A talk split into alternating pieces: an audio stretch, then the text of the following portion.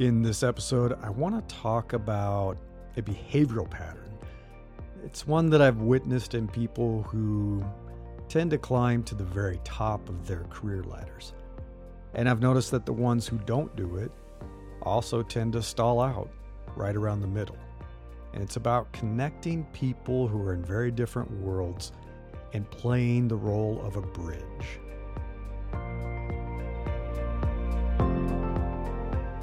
This is Invincible Career, and I'm Larry Cornett. I was standing at a whiteboard in a large conference room with Prabhakar Raghavan.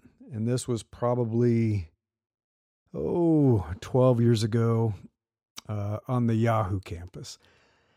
And if you're not familiar with who he is, he's currently a senior vice president at Google. He's responsible for Google Search, which you may have heard of uh, assistant, geo ads, commerce, and payments products. However, when I was working with him, he was the chief scientist who was running Yahoo Labs and one of the smartest people I'd ever met. At that time, I was the head of consumer products research, and I was spending more time with the media and the board than ever before. So I was lucky enough to spend some time learning from him because he spent a lot of time presenting to people and talking with the board. You know, this is an excerpt from his Google research page to give you a sense. Prabhakar is one of the foremost authorities on search. He's the co author of two widely used graduate texts on algorithms and on search uh, Randomized Algorithms and Introduction to Information Retrieval. He has over 20 years of research spanning algorithms, web search, and databases, published over 100 papers in various fields, and holds 20 issued patents. So, yeah, he's a smart guy. We were preparing for a board meeting, and I was also going to be meeting with a new member of the board to talk about our latest strategy for Yahoo Search. And his biggest advice for me keep it simple. Really, really simple. And then he quickly sketched a really bare bones wireframe of the search page, the search results page. It was on the whiteboard. It had basic blocks to identify algorithmic search results and the sponsored results, which is, you know, essentially the advertising. Really simple. And actually, you know, keep it simple doesn't really capture the essence of what he meant. He described how critical it was to avoid technical jargon, insider vernacular, and anything that would confuse the listener. We lived in the Silicon Valley corporate world. We spent our days discussing search technology, day in and day out. The board members did not. Their world was very different than ours. To earn a seat in the board meeting and a chance to present to them, you had to be a bridge between the complexity of our technical world and their business and operational world. You had to explain things so they could easily understand what we were doing and why it mattered. It was critical to bridge the gap between our expertise and their domain experience so they could provide valuable insights, they could give us relevant feedback, and all of it would help us make better decisions. If you could not explain things in a way that they could understand, or if you made someone feel stupid, you'd never be back in that room again. It would be a career limiting move. The board loved Prabhakar. Tech journalists loved him too. He was smart, eloquent, and he had a knack for cutting right to the heart of the matter with simple explanations that made people feel like they were walking away with a better understanding than they had before. Whenever I think of someone who could be the bridge between two worlds, I remember Prabhakar. If you look at his career journey, you can see that this ability is one of the things that helped him rise to the top. Um, I shared a link to an article. It's uh, in newsletter.invinciblecareer.com. This is Be a Bridge to Climb the Ladder, issue 297. And so the title of the article, I think there's just I think this came out last year or yeah, late last year. And it says Prabhakar Raghavan isn't CEO of Google, he just runs the place. He runs search, ads, commerce, maps, payments, Google Assistant, all the businesses that bring the lion's share of the company's revenue. And he's paid like a CEO. Last year, the company paid him $55 million in salary and stock. So he's doing okay. On the flip side, I can also think of people who stalled out in their careers. They climbed the ladder to a fairly senior point in their profession, but couldn't quite break through to the highest leadership levels or executive levels.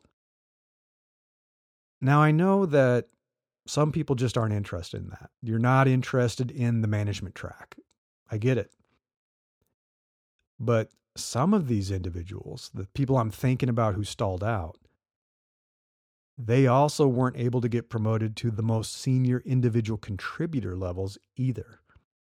And when that happens, your earning potential stagnates. That has a huge impact on your lifetime earnings. That's because excellence in your craft, in what you do for your profession, will only take you so far. Yeah, doing your job well is definitely necessary to climb the early rungs of your career ladder. I mean, if you're not great at what you do, you won't progress very far at all. You're not going to go anywhere. However, even the most talented individual contributors hit a ceiling if they cannot communicate well with others. To climb to the highest levels, you have to communicate with people who don't live in your world. Sadly, too many people think that it makes them look smart to toss around big words and baffle people with the complexity of their craft, show off their intelligence, and try to prove how important they are but it doesn't work. In fact, the more someone refuses even to try to bridge a communication gap, the more they reveal their low emotional intelligence. If you are interested in breaking through this career ladder ceiling, you should learn how to bridge the domain expertise gap between you and the people you work with in other organizations, other companies, customers, you name it. The most successful people that I've watched over the course of my 20 some year career are those who do this exceedingly well. But how do you do it? How do you become a bridge? Well, here are some steps that you can take to learn how to do this well. And the first is really to understand their world. You know, who you're going to be communicating with, who do you have to work with. It begins with curiosity and empathy. Take the time to research someone, figure out who they are, what they do, what you think they're trying to accomplish. Care enough to put yourself in their shoes. What's their world like? What matters to them? How might they be feeling? You know, how are they feeling coming into this meeting? What do you think they want? What do you know about them? And when you talk with someone, show that you understand who they are and what they do. Do your best to connect your world to theirs. Ask questions. Ask a lot of questions to learn more about them. And I've shared an article about that, wow, maybe a few months ago. But it was about good questions to ask when you meet someone. And this is all about trying to understand where they're coming from. And then the next thing is to learn enough. Learn enough. You know, I, if you know my background, I started out as a designer many, many years ago. And over the years, I moved up into management. So I was managing and leading teams. And I used to tell young designers to learn enough to be dangerous. I was referring to learning enough about the technology to communicate well with engineers, learning enough about product metrics to have better meetings with product managers, and learning enough about business goals to know how design could help achieve them. But it's not really about being dangerous. You just want to learn enough to have intelligent conversations with other people instead of living in your own world. Learn enough about someone else's job, their domain. What, what domain do they work in? What are their goals so that you can start to bridge these gaps? You know, bridging the gap between what they want and what you can provide. Bridging the gap between what you need and what is possible. And that's often the case when designers, for example, are talking with engineers. Bridging the gap between how they describe their world and how you talk about yours. So it's all about learning enough. I'm not expecting anyone to become a multi domain expert so that you know everything about design and engineering and sales and marketing. it's too hard, but you can learn enough to have a great conversation. And then you want to be relevant. Think about how you contribute to higher level goals, not your goals. I'm talking about the overall goals of the company, the organization, your team, even. Too many people get caught up in their private world and forget where they fit into the big picture. They miss the forest for the trees. I saw this problem all too often in design organizations. People falling in love with their design work. And design for design's sake isn't relevant in a company that must satisfy customers and remain profitable. And when you're not seen as relevant, and you clearly don't understand the larger goals, you don't move up the ladder. Designers aren't the only guilty parties, of course. I've worked with engineers, for example, who would get caught up in the beauty of the architecture and the purity of their code. They constantly tried to refactor and reduce technical debt while pushing out work that would help the product advance and make the business more money.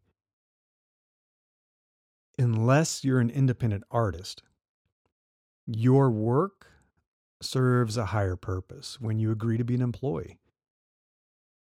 Be aware of what type of company employs you and make yourself relevant to its goals. And there was a conversation about this recently online. This was this was coming from a bunch of designers and design leaders. And they were saying that yeah, if you work at a company like Apple, maybe design is the goal. I mean, design is a differentiator for Apple. They want stuff to be elegant and beautiful and well designed. So, you know, your goal of creating beautiful design work probably is pretty well aligned with what Apple's goal is.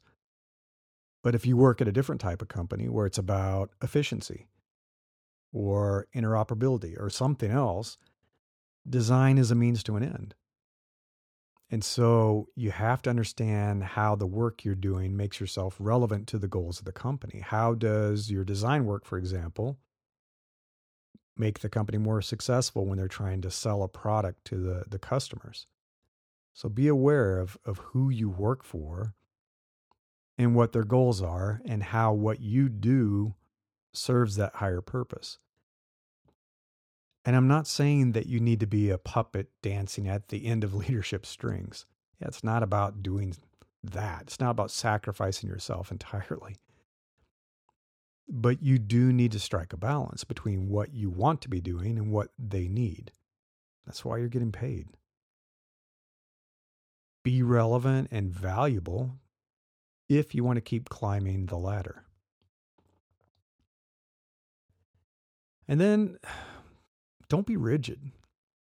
This is another thing that's important if you want to play the role of a bridge. People are too precious about their profession. At work, we used to call that an ivory tower issue. And it's a bit related to the previous point of being relevant. People with this very impractical attitude, they often act as if they're better than everyone else in other organizations.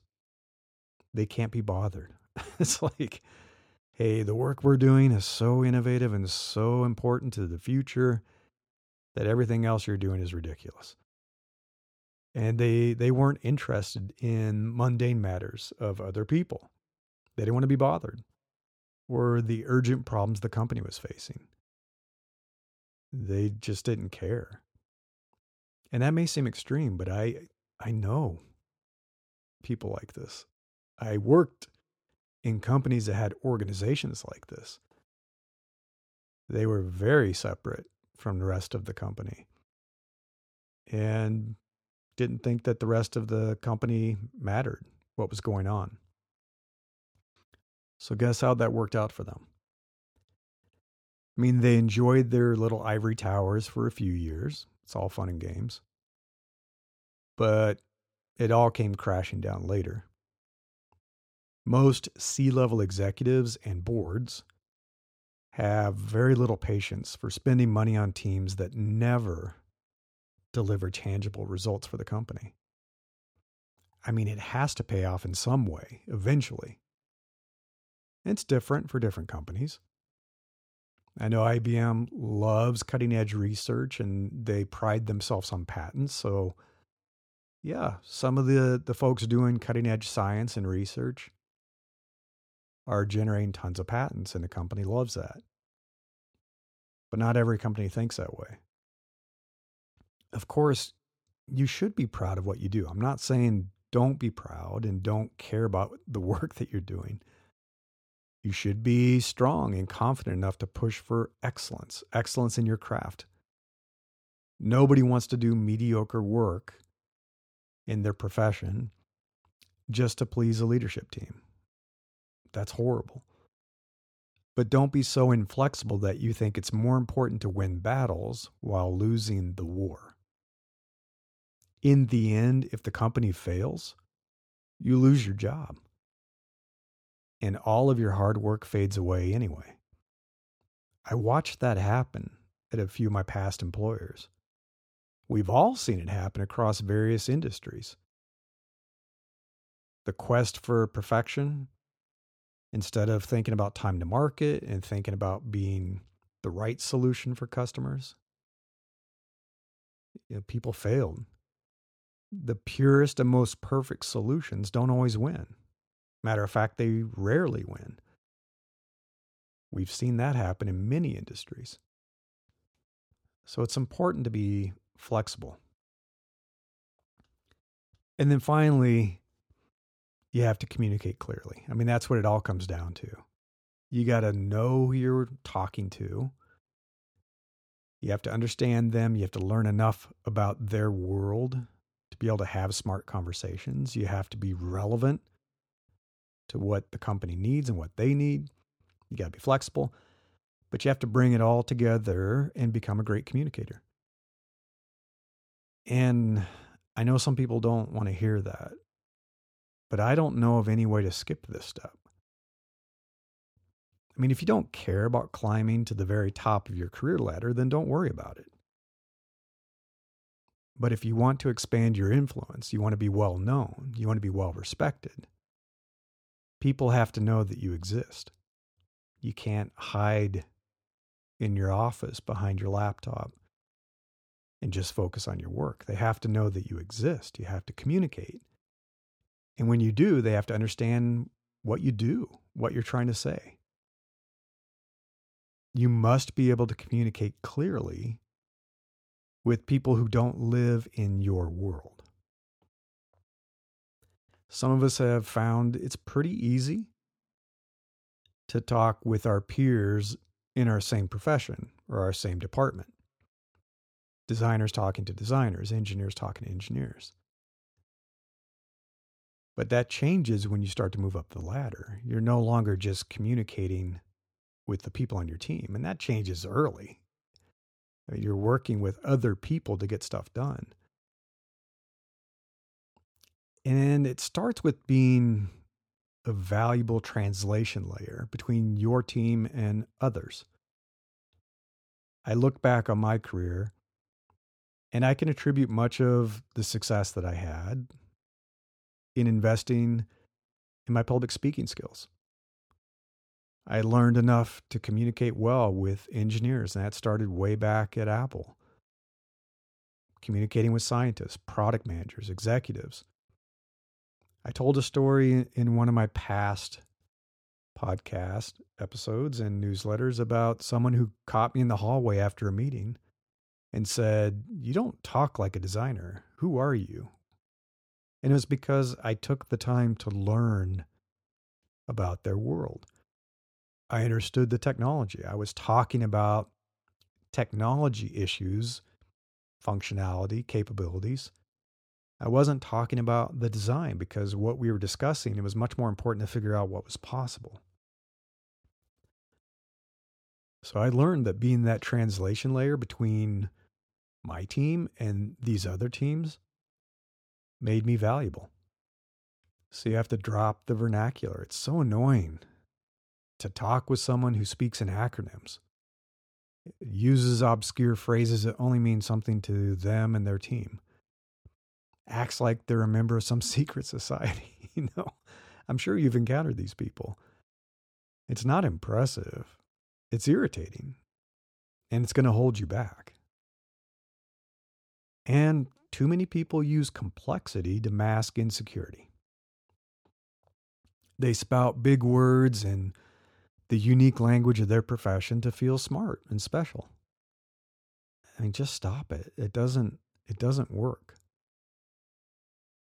When someone is a great communicator who can make things clear and understandable, people naturally want to spend more time with them. They get invited to increasingly important meetings. They are the ones who get promoted to higher levels of leadership and influence. I'm watching this right now. I'm watching this happen with some of my clients and some of the members of my Career Accelerator. They've worked hard to be a bridge between their world, their profession, and everything else that needs that's going on around them in the company. What the other teams are doing. Learning how to talk with the executives and the language they care about about the issues they care about. One individual just joined a company, I think, not even 90 days ago. it was like, this is the first 90 days. Maybe he's listening. Congrats again, guy. Um, he's so good at this, he got promoted. This is an off cycle promotion. Shouldn't have happened. In his first 90 days in a new job, he got promoted. That's incredible. And it's because he's a great communicator. He knows how to speak the language that people care about, how to make people understand things. Part of that comes from his past. He used to be an educator, he was a teacher. You know who has to be a bridge between worlds? Teachers, all the time. They have to take complex subjects and make them understandable for students. They have to explain it in a way that they care. They want them to understand. They're not trying to baffle the students with complexity. So really it comes down to being a bridge. If you want to climb the ladder, be a bridge. And hey, if you don't care about being promoted, if you don't want to climb to these upper levels of your professional career ladder, then you can ignore this. You don't have to care about it. Just keep focusing on your craft. Be happy where you are. It really is okay. Some people don't want the stress. They don't want that imposter syndrome that kicks in as you keep moving up and up and up the ladder. I get it. It's very stressful. Your job changes completely. The stakes get higher. It's a very different role. And some people don't want that because when it's the role of an individual contributor, you can focus more on your craft an engineer can become an even better engineer. Designers become great designers. As you move up into these higher levels, you start to give some of that up. It becomes much more about this communication, relationship management, solving problems, a little bit of politics. And for some people, they don't want it, and it's okay. You don't have to. However, if you are interested in pursuing leadership and you do want to have greater influence, you must learn how to bridge the gaps between people. Be able to simply connect your world to the worlds of others. And the best bridges, the people who are the most amazing bridges, can even help other people in completely different worlds understand each other. And I've watched that. I've watched people who are in a completely different profession talk with two other individuals that were in very different professions and understand where the disconnect was and be able to know enough about both of their worlds, which was completely separate from this person's world, but to know enough that they could say, no, what, what they're actually asking you is if this is possible. And what she wants is this. And they're like, oh, why didn't, why didn't you say that? And these people can see those patterns and they can, they can help mediate these conversations. It is awe inspiring to watch. So, if you have any thoughts on this topic or if you have your own advice to share, or you just want to tell me how wrong I am, I'd like to hear it. With a podcast, you don't get the two way feedback, right? You hear me, but I don't hear you. But I'd like to hear from you. So you can go to newsletter.invinciblecareer.com. This is Be a Bridge to Climb the Ladder, issue 297. And you can leave a comment. We can have a conversation about this. I think it'd be interesting. I would love to do that because I like communication. Um, good luck with this. I think this is a path to greater things in your career. And I think it's possible for everyone if they're interested and it's what they want to pursue. Thanks for listening. I hope you enjoyed this episode, and if you would like to follow upcoming releases of the show, please subscribe. And as always, I appreciate your ratings and reviews. Thank you. If you would like to learn more about Invincible Career and the podcast, you can visit invinciblecareer.com. Until next time, I wish you the best of luck in becoming an, an opportunity magnet for the best things in life.